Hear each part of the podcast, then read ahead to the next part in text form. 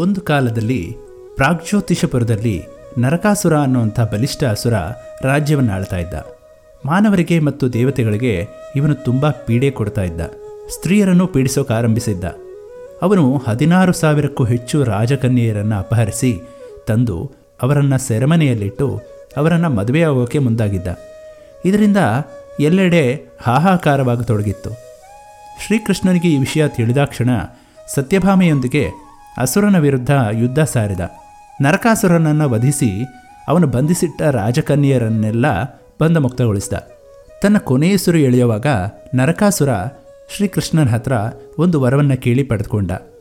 ಈ ದಿನ, ಅಂದರೆ ನರಕ ಚತುರ್ದಶಿ ದಿನ, ಯಾರು ಅಭ್ಯಂಗ ಸ್ನಾನವನ್ನು ಮಾಡ್ತಾರೋ ಅವರಿಗೆ ನರಕ ಪ್ರಾಪ್ತಿಯಾಗಬಾರದು ಅನ್ನೋದು ಆ ವರವಾಗಿತ್ತು.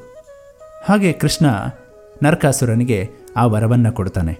ಹೀಗೆ ನರಕಾಸುರನನ್ನು ವಧಿಸಿ ಬಂದ ಕೃಷ್ಣನಿಗೆ ರುಕ್ಮಿಣಿ ಸಹಿತ ಎಲ್ಲರೂ ಆರತಿಯನ್ನು ಮಾಡ್ತಾರೆ. ಶ್ರೀಕೃಷ್ಣನಿಗೆ ನಂದ ಅಭ್ಯಂಗ ಸ್ನಾನ ಮಾಡಿಸ್ತಾನೆ. ಸ್ತ್ರೀಯರೆಲ್ಲರೂ ದೀಪಗಳ ಆರತಿಯನ್ನು ಬೆಳಗಿ ಆನಂದವನ್ನು ವ್ಯಕ್ತಪಡಿಸ್ತಾರೆ. ಆದ್ದರಿಂದ ಆಶ್ವೇಜ ಕೃಷ್ಣ ಚತುರ್ದಶಿ ದಿನ ನರಕ ಚತುರ್ದಶಿ ಅಂತ ಆಚರಿಸಲ್ಪಡುತ್ತೆ. ಈ ದಿನ ಸೂರ್ಯೋದಯ ಆಗೋಕ್ಕೆ ಮುಂಚೆ ಅಭ್ಯಂಗ ಸ್ನಾನವನ್ನು ಮಾಡೋದು ಪ್ರತೀತಿ. ಎಲ್ಲರಿಗೂ ನರಕ ಚತುರ್ದಶಿ ಹಬ್ಬದ ಹಾರ್ದಿಕ ಶುಭಾಶಯಗಳು.